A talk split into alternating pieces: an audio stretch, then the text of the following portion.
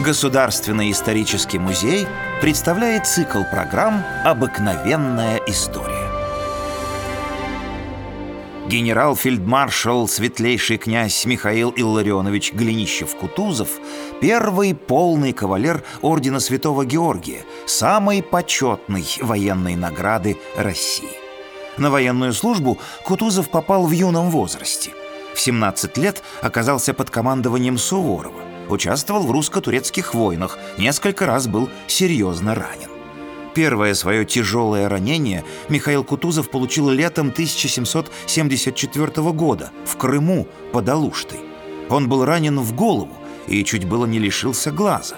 Присутствовавшим при этом офицерам и солдатам было страшно видеть залитое кровью лицо своего командира – в докладе главнокомандующего Крымской армии генерал-аншефа Василия Михайловича Долгорукова Екатерине II говорилось «Сей штаб-офицер получил рану пулю, которая, ударившая между глазу и виска, вышла на пролет в том же месте на другой стороне лица.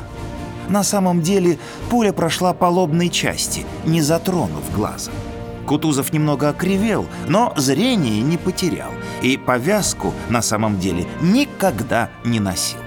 На всех известных портретах фельдмаршал изображен в полоборота, и его дефект не виден зрителю.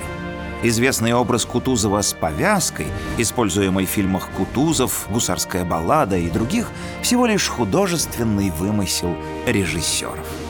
Второе ранение Кутузов получил летом 1788 года при осаде крепости Очаков, и тоже в голову.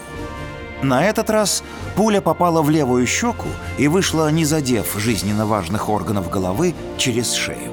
Находившийся в русской армии австрийский дипломат принц Делинь записал «Надобно думать, что провидение сохраняет этого человека для чего-нибудь необыкновенного потому что он исцелился от двух ран, из коих каждая смертельна.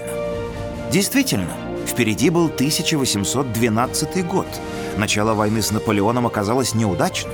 По приказу Михаила Богдановича Барклай де Толли русская армия отступала.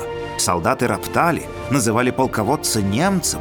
Офицеры требовали, чтобы император назначил нового главнокомандующего с русской фамилией, которому было бы больше доверия.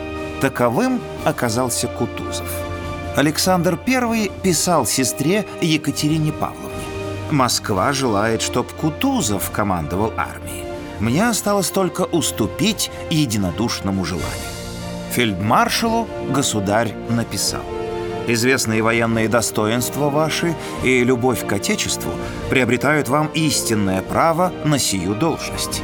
Избирая вас для сего важного дела, я прошу всемогущего Бога да благословить деяния ваши к славе российского оружия и да оправдаются тем счастливые надежды, которые Отечество на вас возлагает. Кутузов принял командование на радость армии, но не торопился давать генеральное сражение Наполеону, который не случайно называл Кутузова «старым хитрым лисом». Опытный военачальник, понимая возможности великой армии Наполеона, говорил своему окружению, рвущемуся в бой, «Мы Наполеона не победим, мы его обманем». Так и произошло.